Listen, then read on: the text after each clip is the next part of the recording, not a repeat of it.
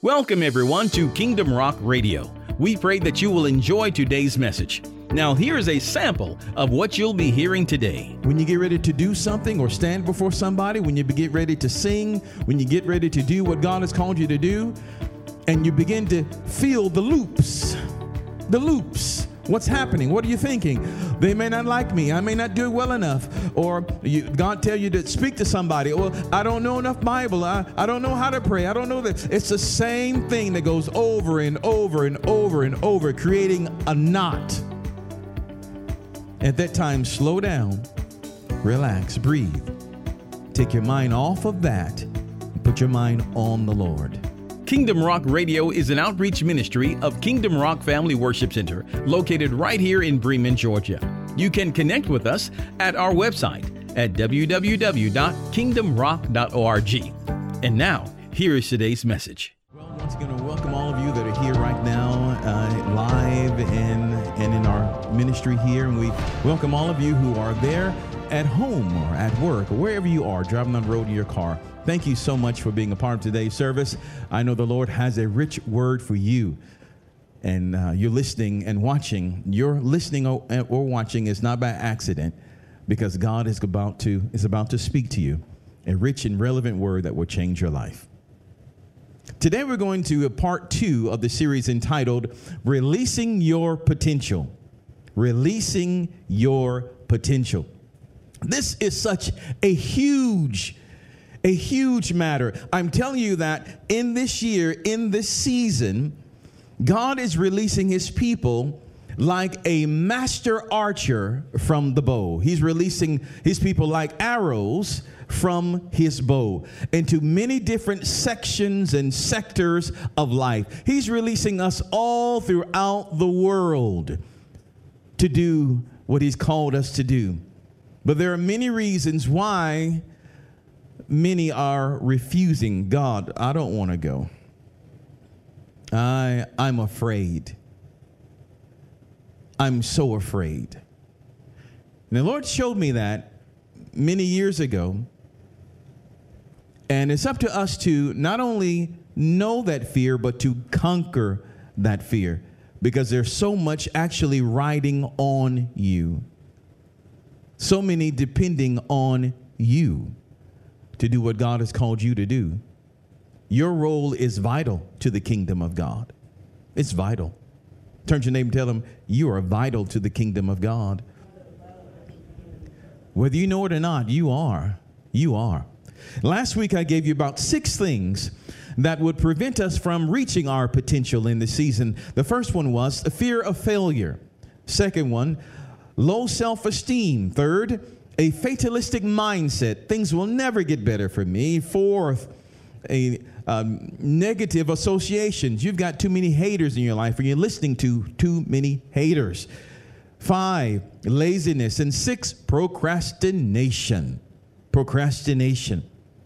So, today's message, we want to really focus on the fear aspect and speak from the subject of help, I'm afraid. I'm afraid. So we're going to go into some root scriptures that we want to continue to keep confessing before us as we go throughout the week because you are important and you have a divine destiny. Proverbs 28 and 1. I want you to look at this one. Proverbs 28 and 1. And it says this The wicked flee when no man pursueth. But what happens? But the righteous are bold as what? As a lion. So say with me, I am bold as a lion. You must keep that confession. I am bold as a lion. Don't wait till you get in the face of your adversary to begin to confess this. You must confess it now. I am bold as a lion. The Bible says that we are righteous. We, are, we know that we are the righteousness of God through Christ Jesus. So Jesus has made you righteous. I am bold as a lion. Say that. All right, I bows the line. Let's look at uh, Philippians 4:13. You know this very well. It says, "I can do all things through Christ, which strengthens me." So say with me, "I am strengthened by Christ, so I can do all things." You got that? Nothing's impossible for you. Let's go to Second Corinthians, the second chapter, verse number 14. 2 Corinthians 2:14. And it says this Now thanks be unto God, which always causes us to triumph in Christ, and maketh manifest the savor of his knowledge by us in every place.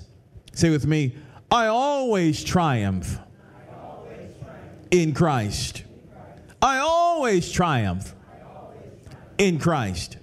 That means you always win. You always win in Christ. So please keep those in mind. Now the world the world will tell you you can't do this. You'll see this through advertisements, you see it on social media. The world says you can't do this, but God says you can. You don't have to be afraid. Let me say that again. You don't have to be afraid. But you must know your enemy. You must know fear. Fear has the power to cage you, but don't let it. You don't have to fear it, and you don't have to be ashamed of fear in your life because this is something that you will overcome.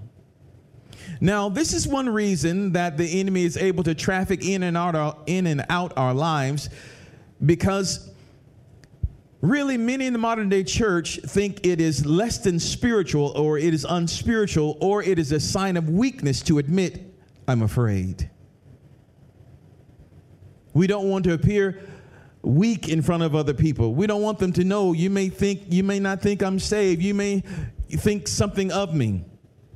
But remember, fear has power as long as it operates in darkness. When you don't expose that to the light, that means the devil can continue to traffic in and out of your life in that area.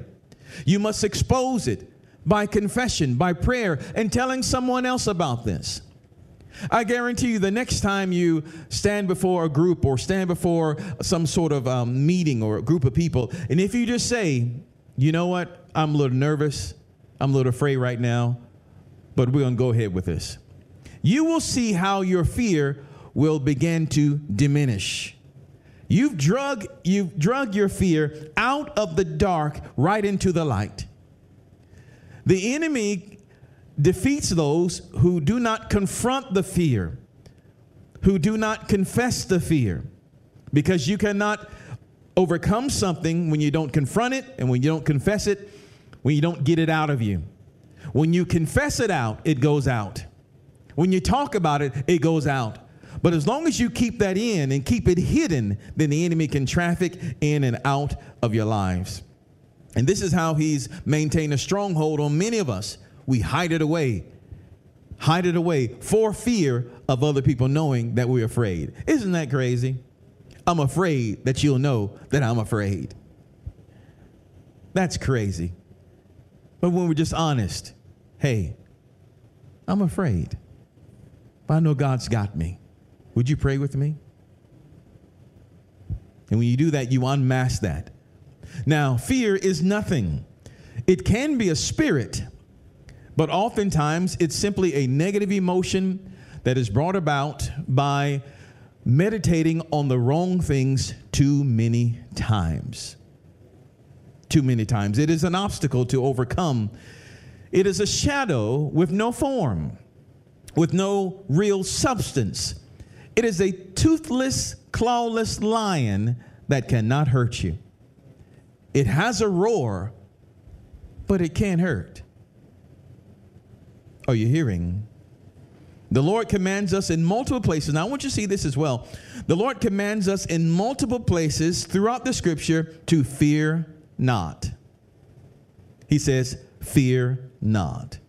Meaning, do not allow your mind to be wrapped up and you continue to give honor and reverence to the situation, but not to God. We're overcome with fear when we honor or when we pay more attention to the circumstance and then not to Him. Understand something. I want you to also look at this word, fear not. Fear not. Now, the word not is also spelled K N O T, like you knotting your shoes, right? Knotting a string, a knot. God says, Fear not. Fear has a knot. And what is a knot? Knot is when you loop a material over and over and over and over again, and it forms a knot. What happens when we're fearful? The same thought loops in our mind over and over and over and over again. And it's a cycle in the mind that must be broken. So the Lord really warns us fear not. Look at that. Fear not. That's a fear not. That thought in your mind is a fear not. Don't allow your thoughts to be entangled, to be looped over and over and over again, creating a knot. Well, that knot must be untangled. Must be untangled through your confession, must be untangled through your prayer. It must be untangled uh, as you release the fear and as you confess who you are in God. You got me? So when you see that term fear not, it's also a warning. That's a fear not. That's a fear not. And don't allow that those thinkings or those words to create a knot in your mind and allow you to go into loop over and over and over again. And you'll notice the strength of the knot when you get ready to do something or stand before somebody, when you get ready to sing, when you get ready to do what God has called you to do, and you begin to feel the loops. The loops. What's happening? What are you thinking? They may not like me. I may not do it well enough. Or you, God tell you to speak to somebody. Or I don't know enough Bible. I, I don't know how to pray. I don't know that. It's the same thing that goes over and over and over and over, creating a knot. At that time, slow down, relax, breathe. Take your mind off of that put your mind on the Lord. And really, at that moment, we have what's called a dirty mind. Tell your neighbor, don't have a dirty mind. A dirty mind is when your thoughts are more on the things that the devil is doing and not on the things that the Lord is doing. Got a dirty mind. When we are fearful, when we're so caught up with worry, when we're so stressed out about stuff, there's a dirty mind. That mind needs to be cleansed, cleansed by the word of God. Tell, you, tell your neighbor again, don't have a dirty mind. Let your mind be cleansed and washed. Now, here's a secret that I want to tell you you're not alone in your fear. And really, when fear has gripped you so much to the point where you can't speak or you can't perform or you can't do what God has called you to do, or you have difficulty with that, that fear actually tells you that what you have to do is great. What you have to do is actually mighty. It has substance and it has weight. The potential of it will shake and shock the world. Because those who have little will face little opposition, but those who have much will face much opposition. So the presence of your opposition or the size of the enemy uh, army against you tells you about the size of the gift of God within you. The presence of your haters, the multitude of your haters, the multitude of their accusations and the words against you, the multitude tells you, it forecasts, wow, this must be something big that I have on the inside of me. Little opposition, little gifts. Big opposition, big gifts. Big gifts. Are you hearing me?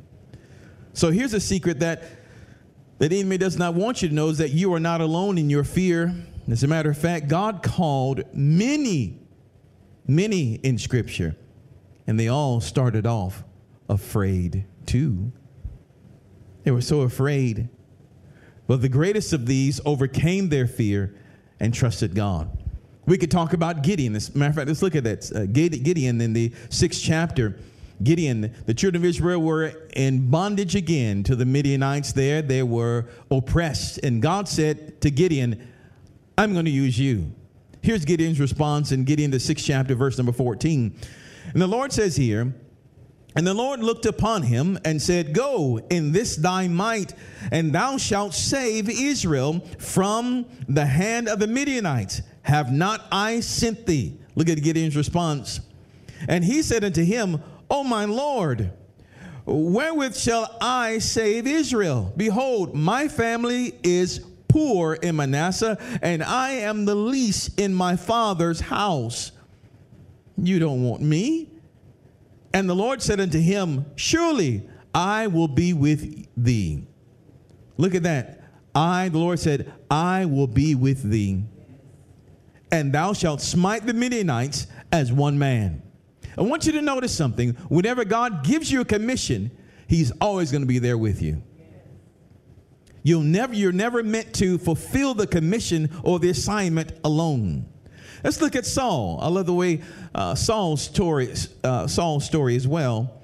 Let's look at Saul's story in 1 Samuel 9, just two verses, verses 20 and 21.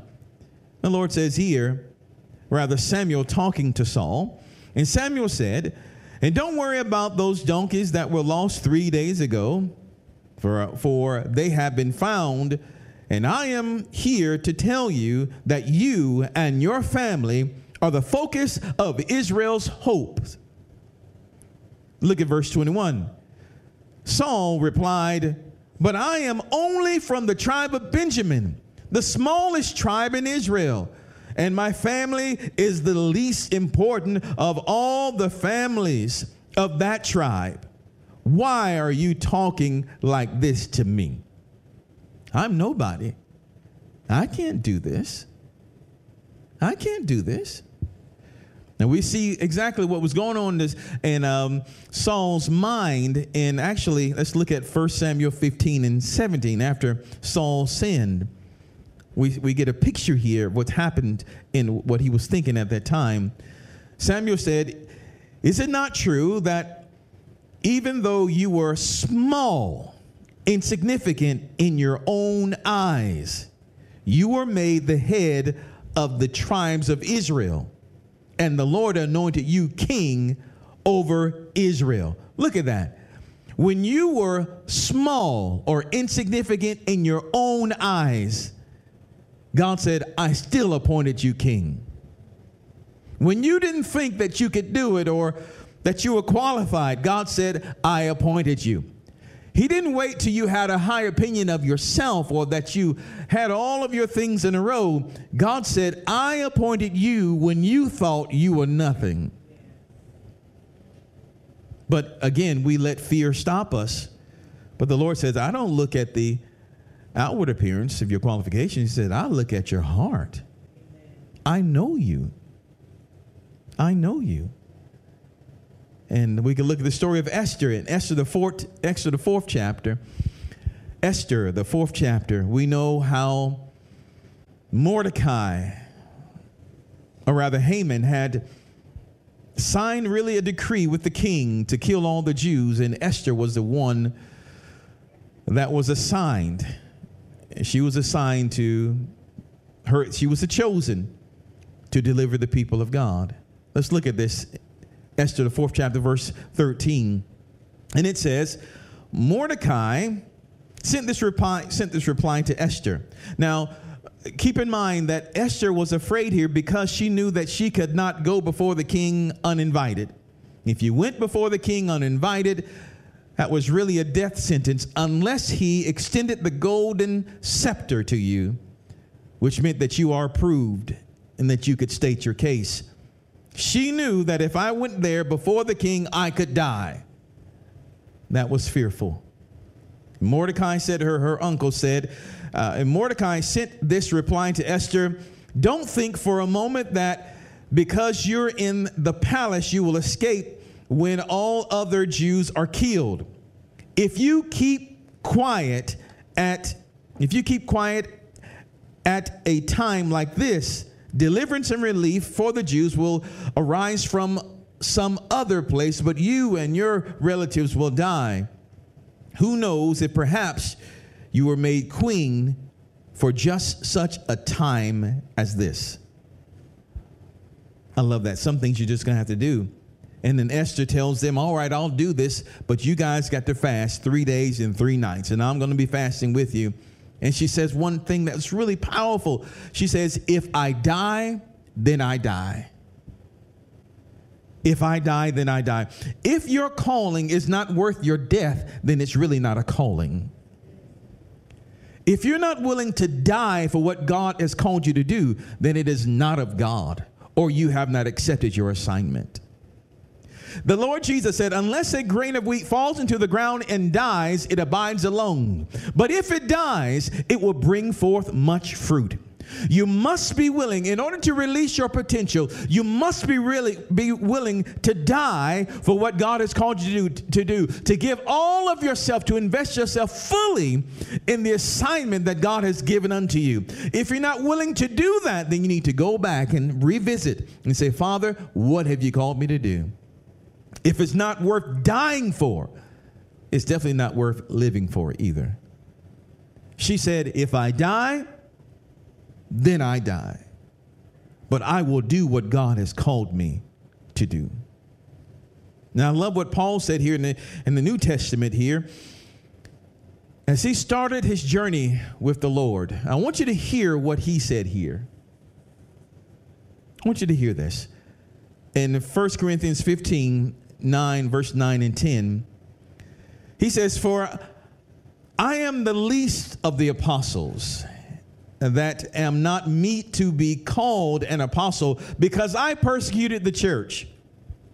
Understand that Paul, before he was Paul, was also named Saul, and we know that he went around uh, putting Christians in prisons and also had them killed. We know that when Stephen was killed, they, they threw his coat there at Saul's feet. He was instrumental in Stephen's death.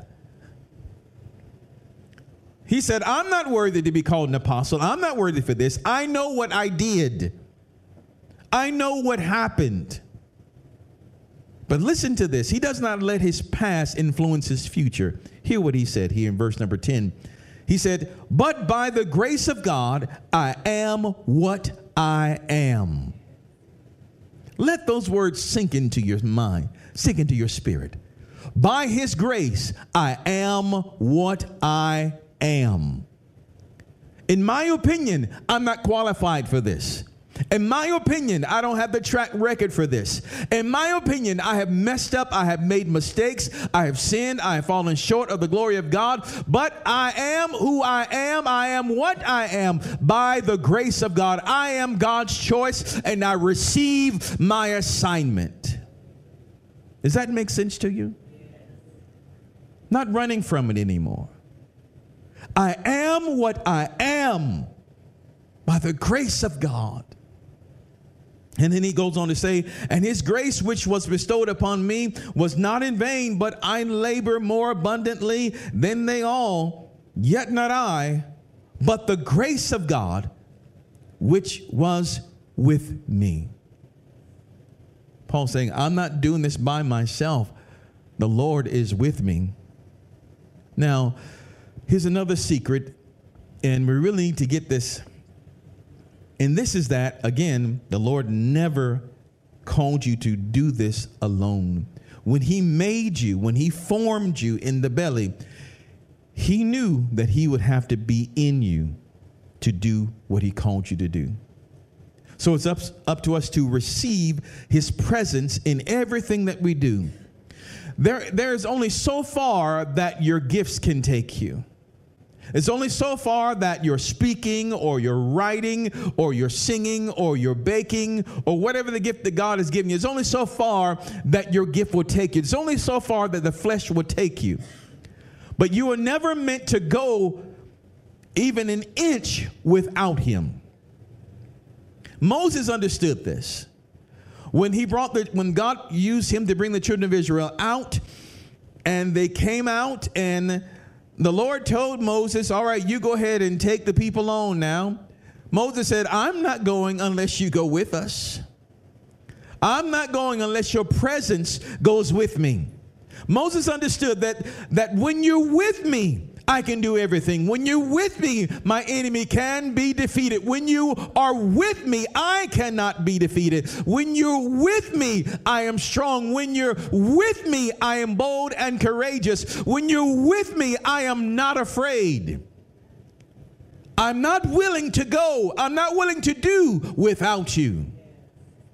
We've got to have that that zeal, that mindset, that tenacity that I refuse to do this without him. I refuse to, to speak or to preach or to sing or to cook or to be a business owner without him, without the presence of the Lord. That means that I will labor in his presence. I will fast. I will pray. I will seek his face until his presence comes upon me. Then I will start the journey. Remember, as anointed as the Lord Jesus Christ is, and as he was here walking upon the face of the earth, he did not start his public ministry until after he endured uh, the mountain of the mountain of temptation. After he endured the temptations of the enemy, the Bible says that he came out in the power of the Spirit. Even though he was all God, he left us an example that he did not start ministry until he was infused with the Holy Spirit. God must be with you. God must be with you. And he says, as a matter of fact, in Deuteronomy 31, verse 6, here's a promise. The Lord says here, Be strong and, and of a good courage.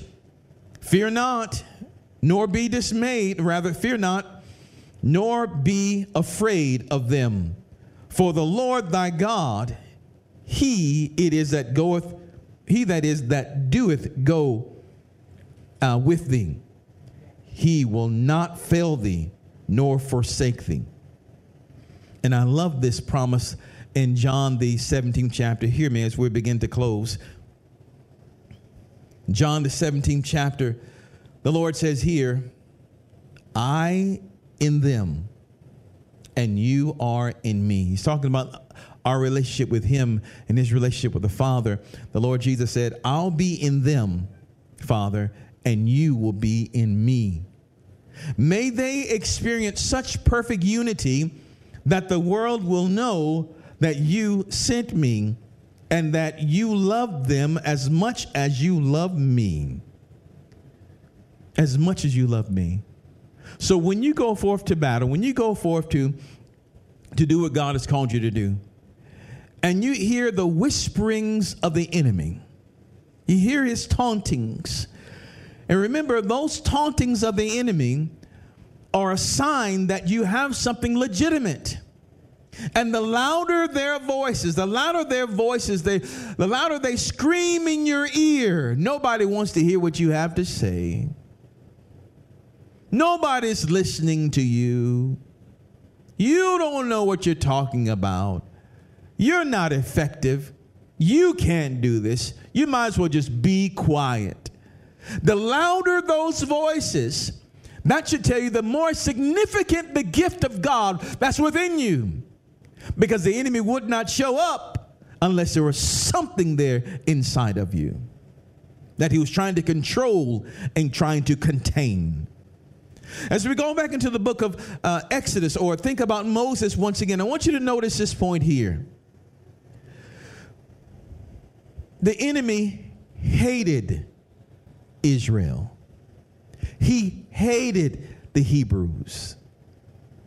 When Joseph initially came over, uh, there he was sold to Potiphar's house. You remember the account sold to Potiphar's house, and eventually he comes up into Pharaoh's house, and he is the number two man in all of Egypt. And the Lord tells him what to do to save Egypt from, uh, from the famine and also save his family. We understand that. Joseph had favor, and Joseph calls his family over. Come on over here from the land of Canaan. He said, Come on over here. There's food in Egypt. And then, so Joseph and all of his family began to live there, to dwell there in all of Egypt. They were there in Egypt together. They left Canaan, came over to Egypt because there was no food. Initially, they were there and to receive food, they had to pay.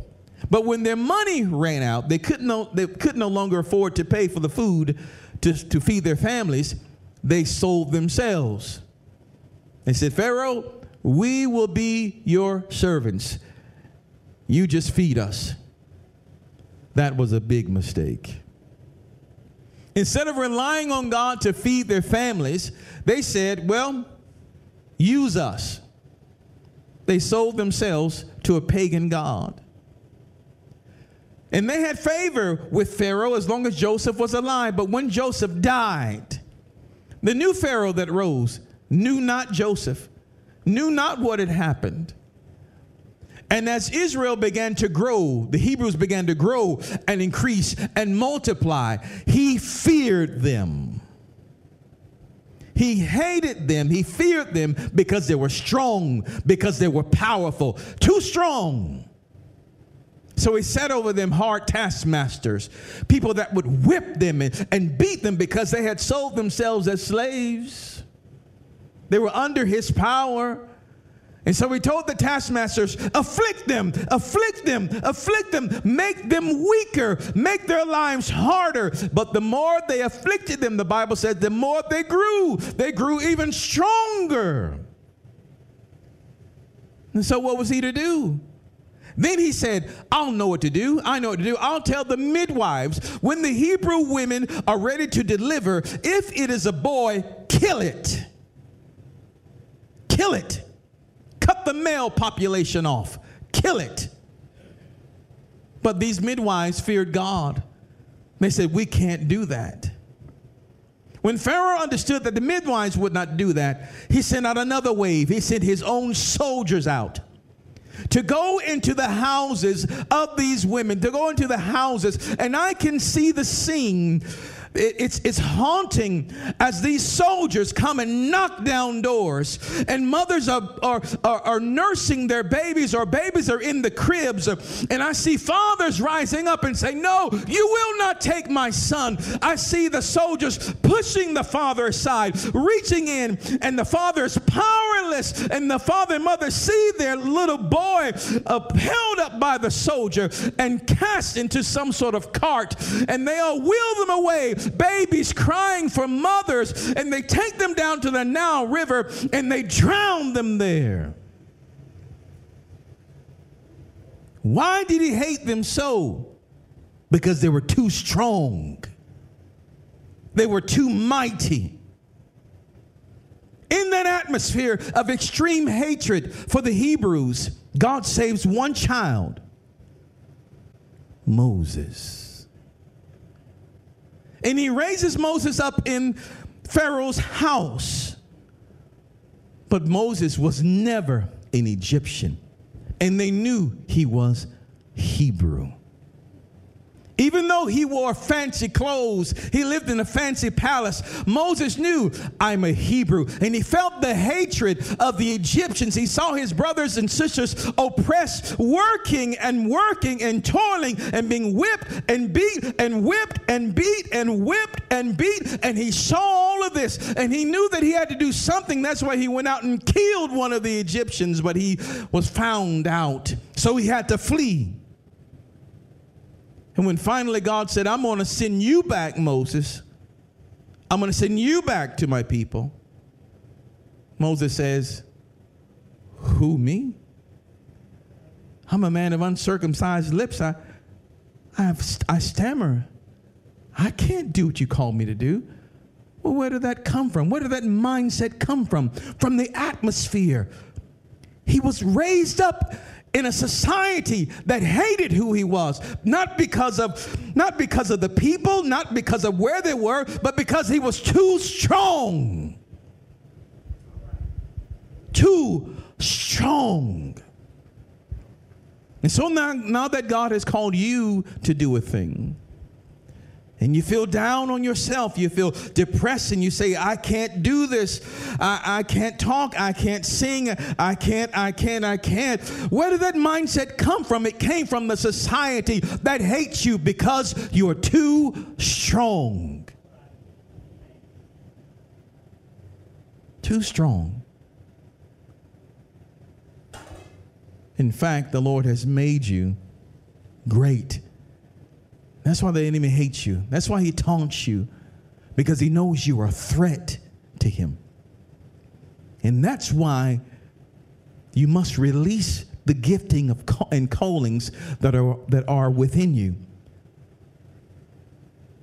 That's why you must do it. And realize that this whole world is just temporary. Your life here is like a vapor. Will it last for 10 days or 10 years or 100 years? It will have an end. But what you do with your life in that time period can affect generations. Let me show you a pattern and then we'll close out today. Let me show you a pattern that God has called us to live. This pattern the enemy so desperately does not want you to see, and he desperately does not want you to realize. He does not want you to internalize this because he does not want you to break free. As long as you are controllable, and he controls you by fear, as long as you are controllable, you are neutered. As long as you don't try to rise up and assert yourself, then, then you'll be okay. But the moment you say, I am not an animal, you will not cage me, I will rise and do what the Lord says, then you can expect opposition. But that opposition is only temporary. It is a toothless, clawless lion that only has the ability to scare you through his taunts or through his posts. They try to say little words about you on Facebook and on, and on media. Who do you think that you are? I tell you, child of God, when God begins to use you and your name becomes somewhat famous, when you when they see your video, when they when they they notice you've got your own podcast. They notice you have your own television show. They notice that you're beginning to write books. Haters will pop up like weeds in the garden. And these haters are enemies that, the, that Satan has assigned to you to torment you, to bring, to, to bring you down, to bring you back in submission. Its goal is to cause you to submit to his rule and for you never to release your potential. Potential is something that gnaws at us on the inside because you know that there's something greater in you. You know God has called you to more. You know it. You know it's in you. It is undeniable. It is undeniable. And all of heaven says, maybe today is a day that she will rise, that he will rise that they will break the chains of the adversary and declare, I will be free. Because once you become free, you will free so many more. So many more. Look at this pattern. This pattern that you'll find in Scripture. Let this be internalized. First Corinthians, the first chapter, First Corinthians 1 verses 26 through 29. Understand this pattern here. The Lord says here, Remember, dear brothers and sisters, that few of you were wise in the world's eyes, or powerful, or wealthy when God called you. Instead, God chose things the world considers foolish in order to shame those who think they're wise. And he chose things that are, are powerless to shame those who are powerful. God chose things despised by the world, things counted as nothing at all, and used them to bring to nothing what the world considers important.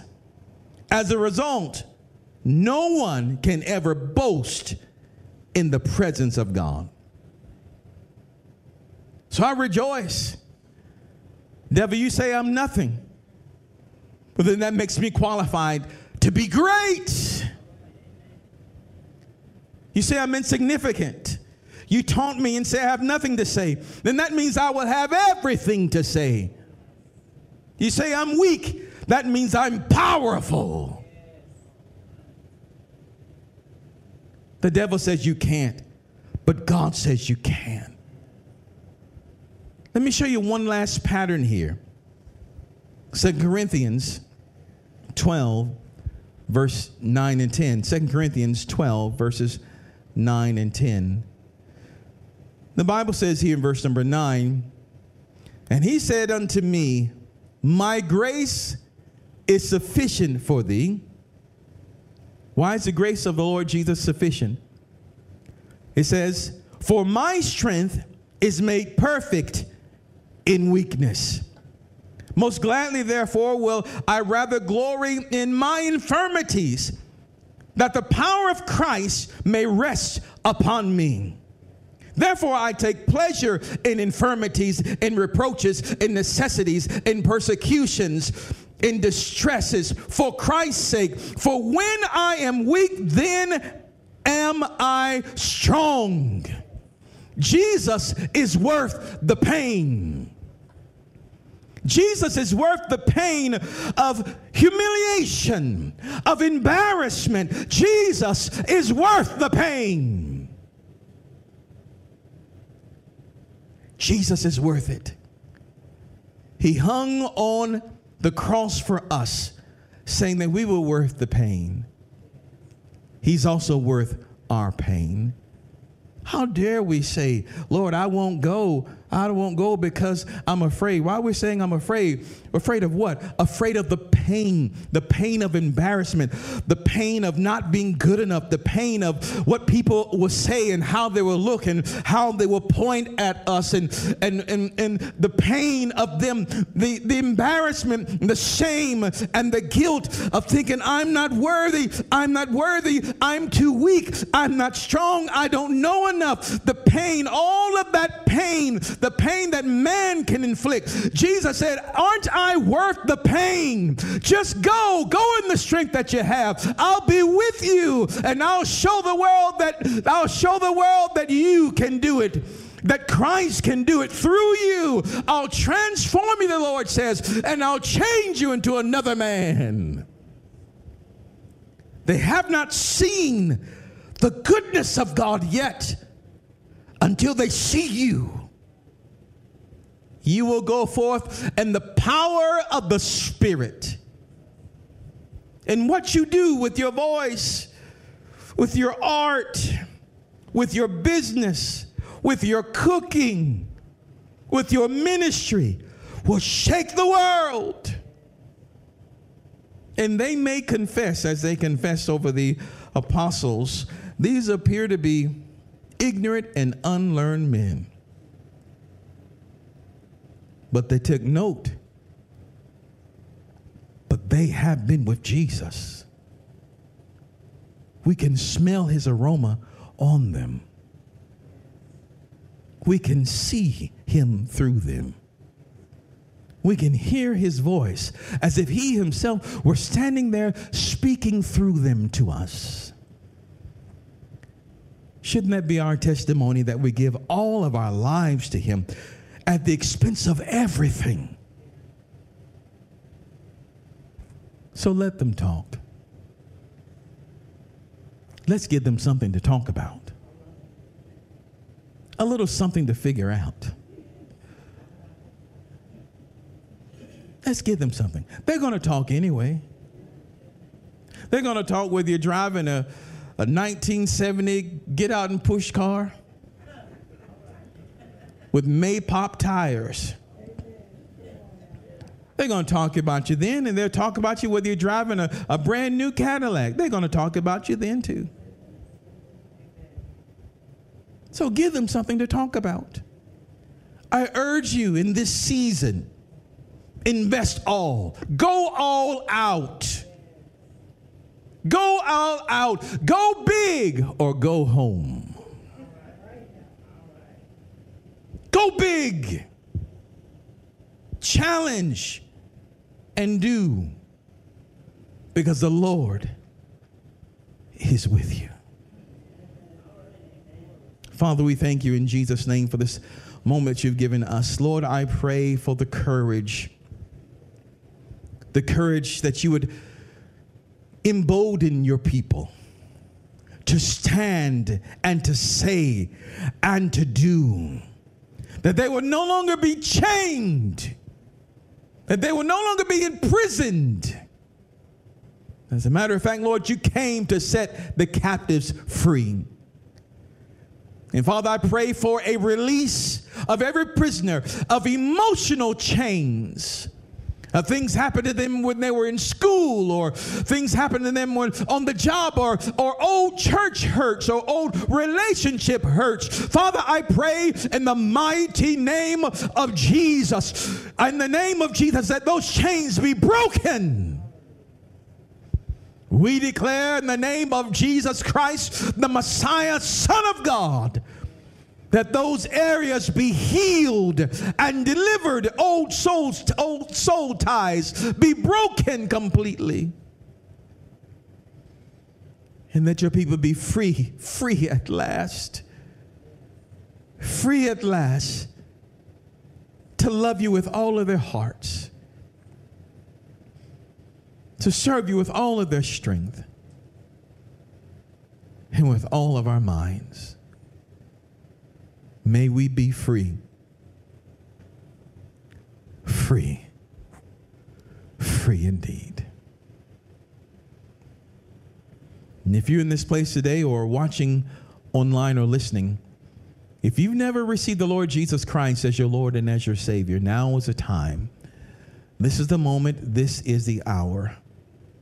Maybe you need to rededicate your life to the Lord. Maybe you've fallen short. This is the time. You're here for this purpose, for this moment. It's time to start afresh and to start anew. The Bible says that whom the Son has set free is free indeed, and where the Spirit of the Lord is, there is liberty. Your freedom begins and ends with Christ. So I want you to pray this short prayer with me. And as you do, I know the Lord will hear you. And I know those chains will be broken. And this will be the first day of your new beginning with Him. So just pray this prayer with me. And just say, Father, I come to you, a sinner in need of a Savior. I admit I've done wrong. I've made so many mistakes. And I ask you to wash me and cleanse me from all of my sins. From this moment forth, I repent and I turn from the evil and I turn to you. Come into my heart, Lord Jesus. Live in me. Make me yours.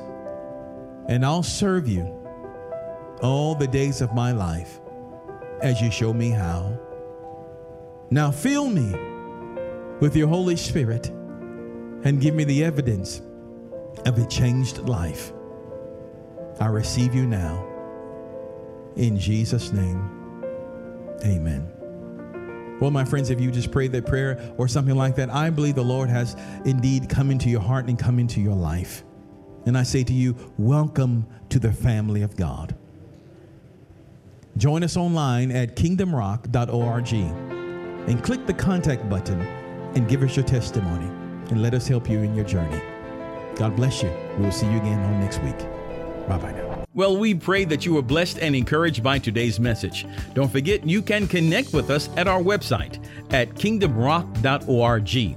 It's there that you can hear today's message as well as the entire series, so check it out today. Until next time, remember that Jesus loves you, and so do we. Choose Him as your Lord today. Only He can make a way. We'll see you on the next time.